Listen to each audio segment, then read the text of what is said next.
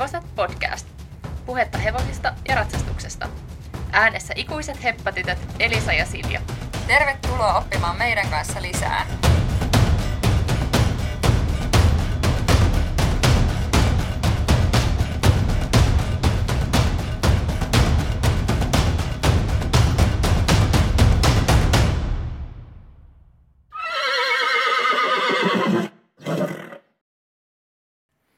Heippa hei!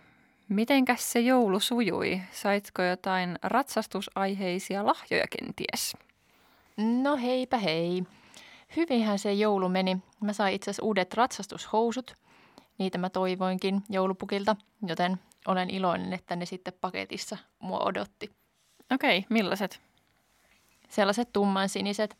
Ne on vähän paksummat, kun mulla oli vaan sellaiset ohuet ratsastushousut, niin nyt pystyy sitten talvellakin vähän mukavammin harrastamaan.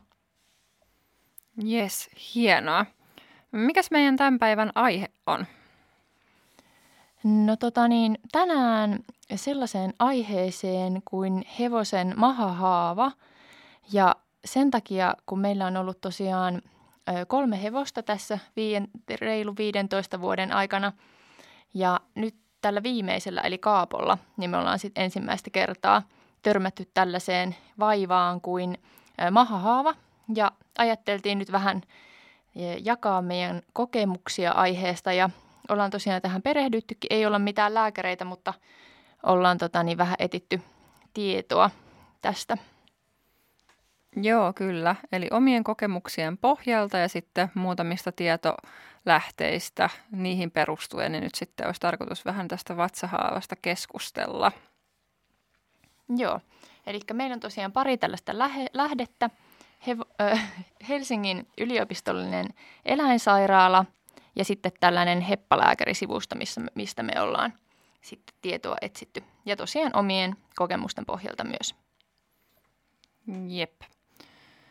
No miten Kaapolla tällainen vatsahaava todettiin tai milloin tämä oikeastaan oli? Eikö tämä ollut vähän niin kuin tällaista syksy- talviaikaa, kun me näitä oireita alettiin sitten Kaapolla huomata?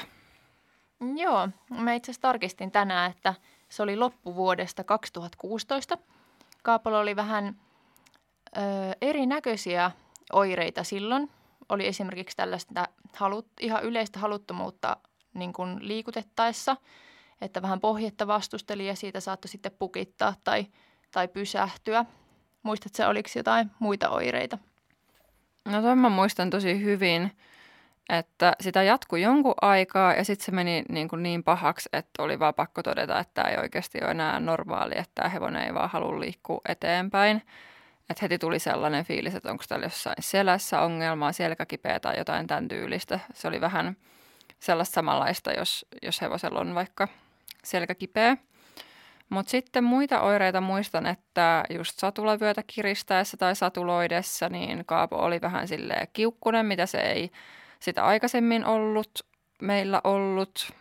Ja sitten sillä oli myös vähän sellainen huono karvapeite, mikä me tosin ehkä vasta sitten jotenkin jälkikäteen se ehkä vielä vähän paheni ja huomattiin, että sillä on aika sellainen just samea tuhdunen karva. Joo, ja olihan se myös tosi lihakseton. Se oli siinä vaiheessa ollut meillä sellaisen puoli vuotta, mutta ei ollut kauheasti lihakset lähtenyt mihinkään siitä kasvamaan. Että. Joo, ihan totta. Se tuli meille siis tosi lihaksettomana silloin 6-vuotiaana ja tämä oli nyt sitten tämä eka talvi, minkä se meillä oli, niin joo, ei ollut hirveästi lihakset kyllä siihen mennessä kasvaneet. Joo, ja tosiaan Kaapo oli muutenkin vähän silloin just, että niin kuin mielialaltaan selvästi vähän jotenkin sellainen apea, että sanoitkin siitä, että hän luimi satulavyötä kiristäessä, mutta oli se ehkä muutenkin vähän sellainen niin kuin apaattinen, mitä ei kuitenkaan normaalisti ole. Että muuten hän on tosi sellainen, niin kuin haluaa tunkea päätänsä aina joka paikkaa ja jotenkin sellainen utelias luonteenlaadultaan. Joo, niin on. No sitten muita oireita, mitä tähän mahahaavaan voi liittyä, niin esimerkiksi ähky on yksi asia, mikä saattaa viitata hevosen vatsahaavaan. No sitten on ainakin laihtuminen. En mä tiedä, laihtuiko Kaapo ehkä, että enemmänkin se oli sitä, että ne lihakset ei ihan hirveästi tosiaan kasvanut, mutta laihtuminen on myös yksi oire. Mitäs muita muistatko, Elisa, mitä muita oireita siihen voi liittyä, mitä Kaapolla ei ehkä ollut? No esimerkiksi ihan se, että ruoka ei maistu. Muistaakseni Kaapolla on kyllä aina maistunut. Kaapohan siis rakastaa esimerkiksi heinää. Et mun mielestä Kaapolla ei ole ollut tällaista ruokahaluttomuutta kyllä juurikaan, mutta se voi esimerkiksi hyvinkin just viitata mahahaavaan. Joo, sitten oli muita, niin oli pahanhajunen hengitys, se, että hevonen hirveästi makoilee, hampaiden narskuttelu, suun availeminen, vähän niin kuin haukottelu ja röyhtäily. Mä en ole koskaan varmaan kuullut, että hevonen röyhtäisisi. Totta. En tiedä, miltä se kuulostaa. Mä ties, sitten on myös tuollainen puun pureminen, mitä Kaapo itse asiassa kyllä edelleenkin jonkun verran harrastaa, niin sellainen asia voi myös viitata mahahaavaan.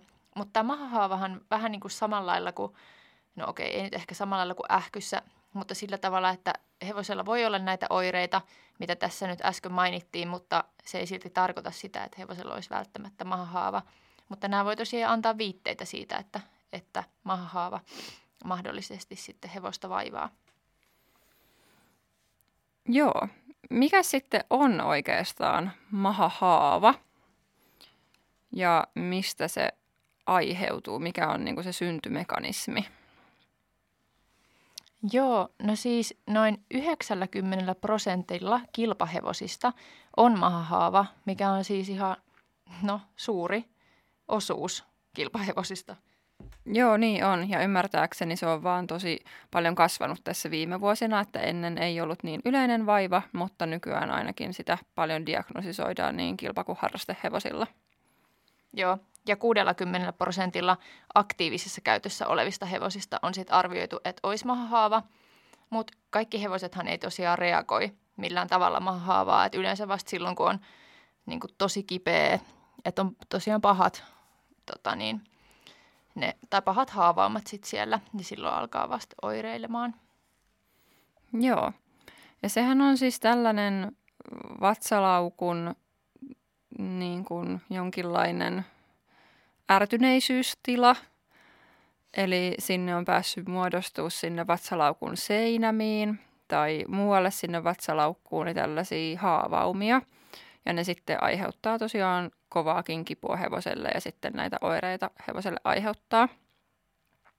Ja se, miksi mahahaava sitten syntyy, miksi näitä haavaumia syntyy, niin johtuu siis lähinnä siitä, että hevosen mahassa on tosiaan paljon näitä happoja, mitkä liittyy tähän ruoan sulatukseen.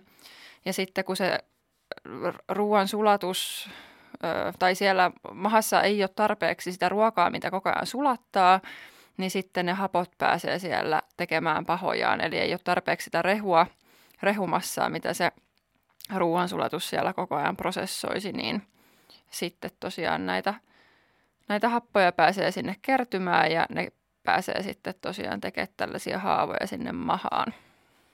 Niin, ja se mahahaavahan syntyy siis just siitä, kun se mahalaukun pH pääsee laskemaan liian alhaiseksi. Eli toi hevosen mahahaan jaetaan 2 osaan, epiteeliosaan ja rauhasosaan.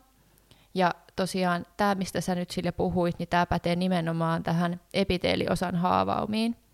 Eli toi epiteeliosa kestää mahahappoa, kunnes se mahan pH laskee sitten alle 4. Ja sitten taas toi rauhasosan haavaumien syntymekanismia ei tunneta vielä niin tarkasti, että siitä ei osata vielä sanoa, että mitkä kaikki tekijät vaikuttaa siihen, että sinne rauhasosaan niitä haavaumia syntyy. Eli tosiaan tuosta epiteeliosan haavaumista, niin se mahaneste on vaan niin vahva happo, että se tekee niitä haavaumia sinne mahaan, kun se pH pääsee liian alhaiseksi. Ja tosiaan varma keino sitten havaita mahahaava on sitten tällainen mahalaukun tähystys, johon me sitten Kaaponkin kanssa päädyttiin. Eli se tehtiin tuolla Hyvinkäällä silloin, ja sitä vartenhan pitää hevosen paastota 16 tuntia, mikä on siis todella ikävää, koska yleisestihän just ei missään nimessä suositella mitään pitkää aikaa, että hevonen ei söisi mitään, vaan hevosen pitäisi tosiaan vähän niin kuin koko ajan olla heinää saatavilla. Niinpä. Ja sitten vielä tällaisessa tapauksessa, kun epäilee, että hevosella on vatsahaava, niin viimeinen asia, mitä sä haluaisit sille hevoselle tehdä, on paastottaa sitä 16 tuntia.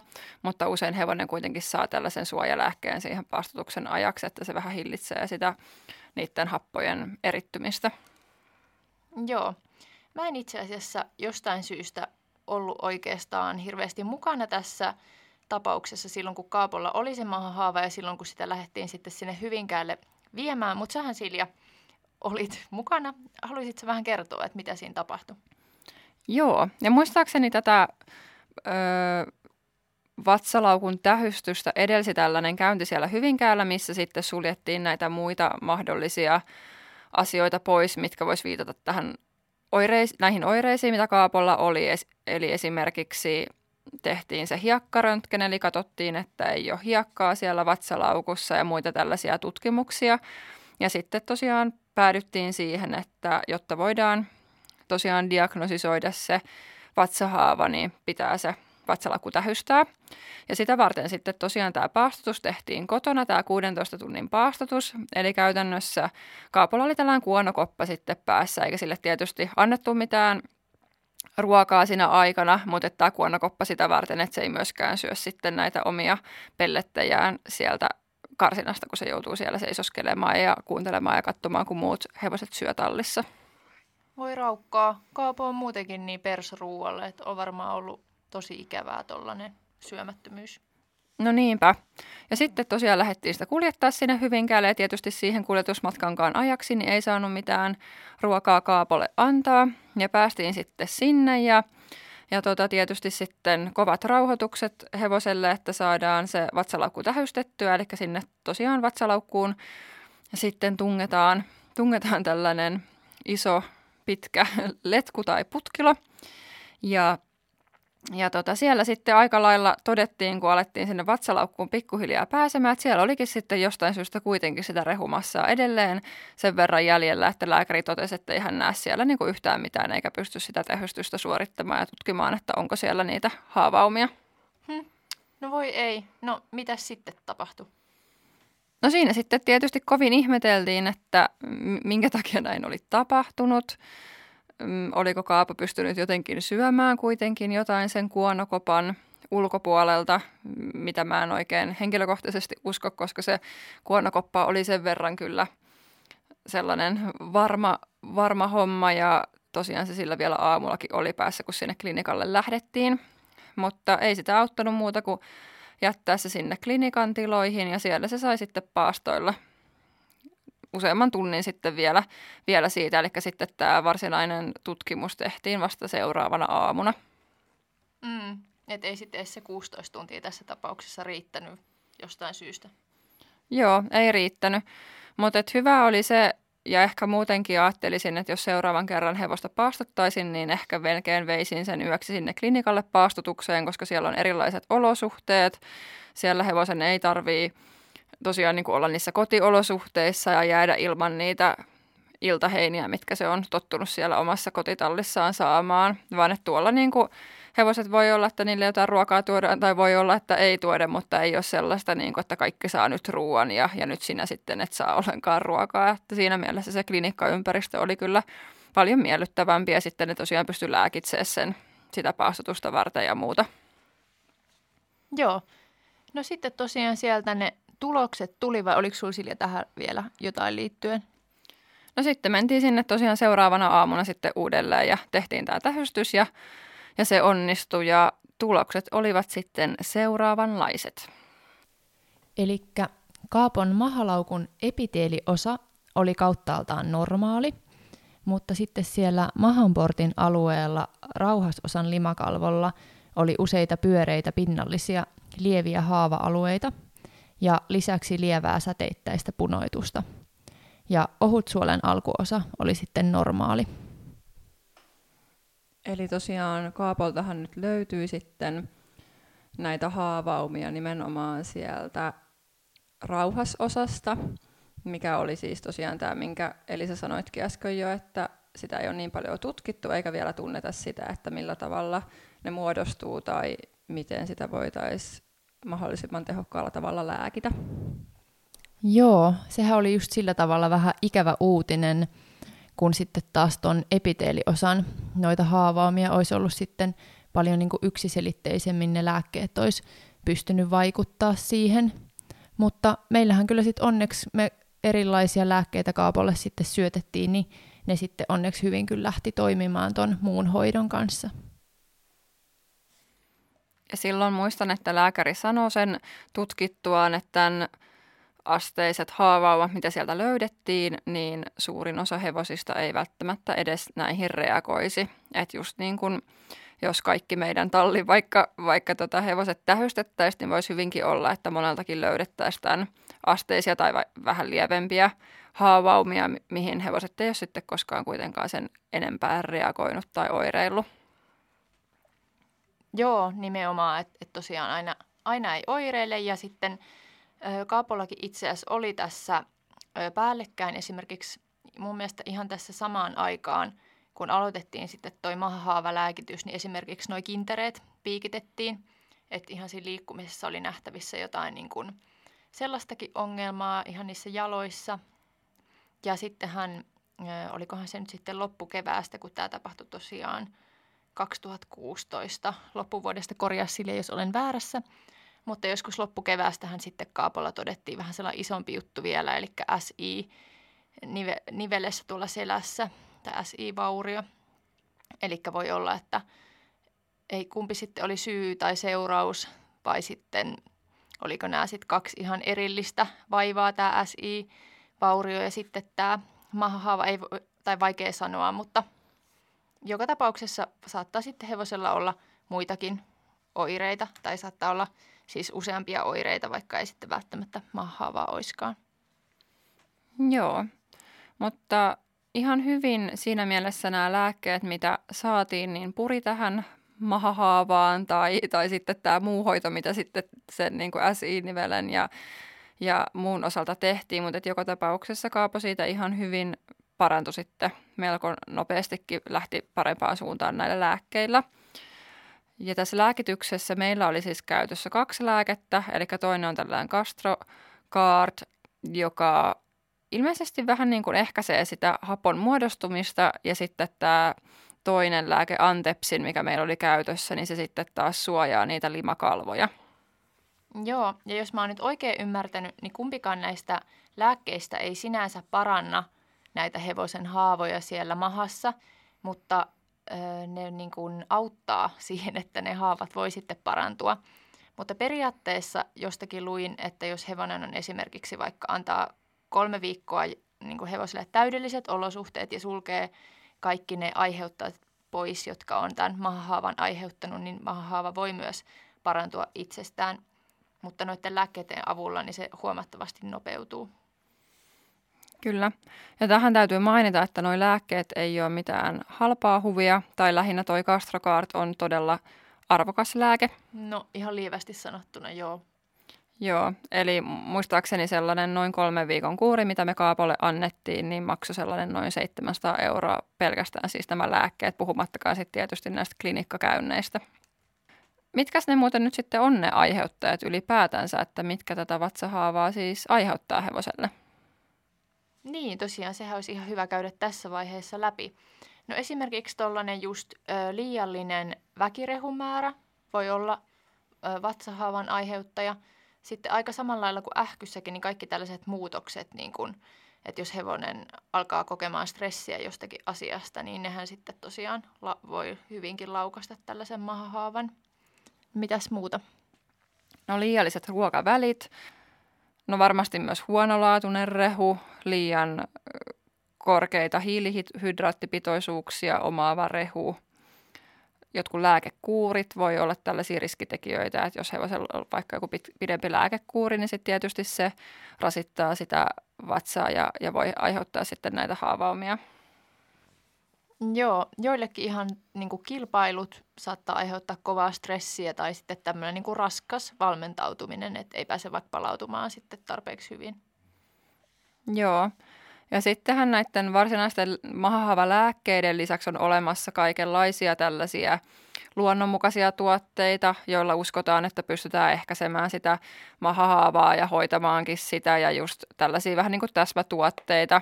osa niistä on lääkkeitä, osa on enemmän tällaisia luontaistuotteita, mitä sitten voi vaikka antaa just kun menee sinne kisapaikalle, siis ennen sitä niin kuin kisasuoritusta ja muuta, että jos hevonen stressaa sitä ja niin tavallaan just se vatsa siihen reagoi, niin sitten on kaikkia tämmöisiä täsmähoitoja myöskin, mitä pystyy antaa niissä tilanteissa, kun jotain siinä hevosen elämässä muuttuu.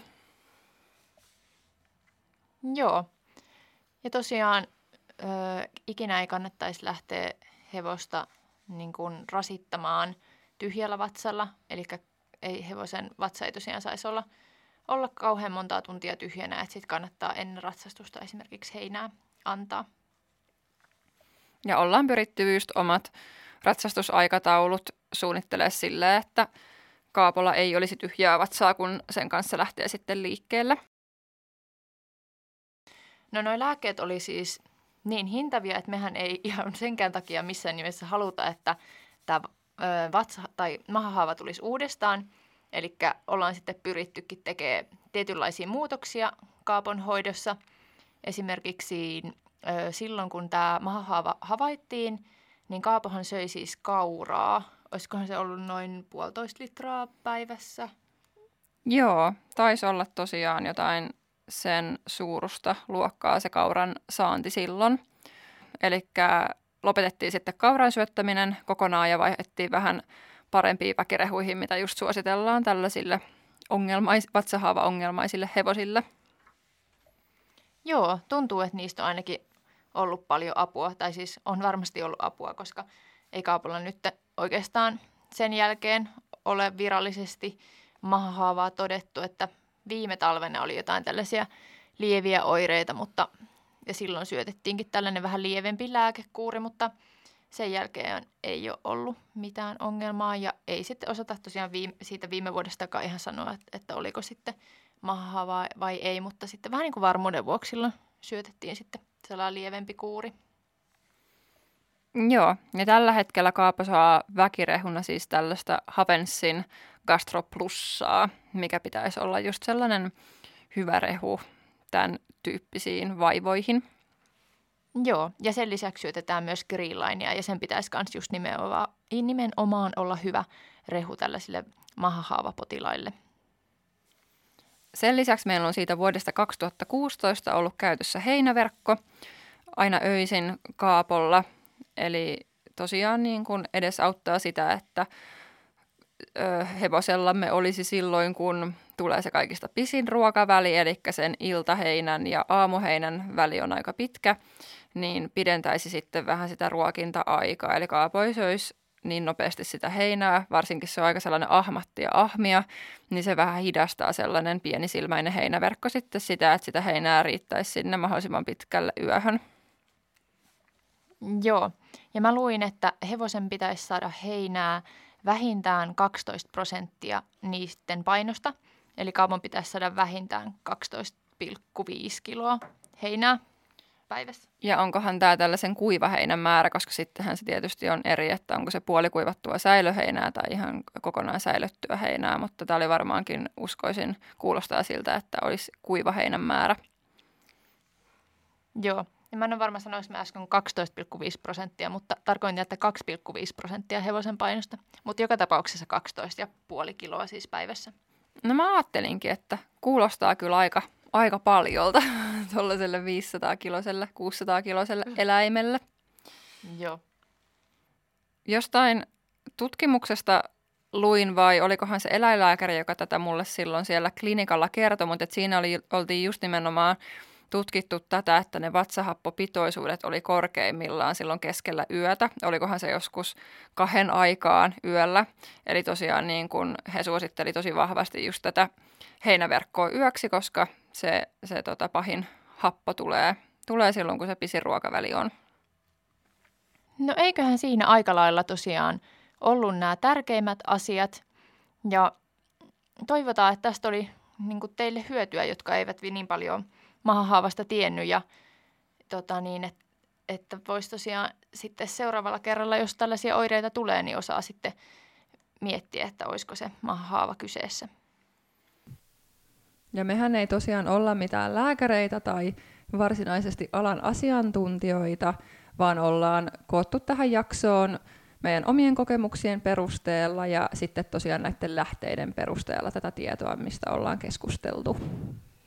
Joo, ja mehän viedään sitten noin lähteet meidän nettisivuille. Sieltä voi käydä niitä katsomassa www.hevosetpodcast.com.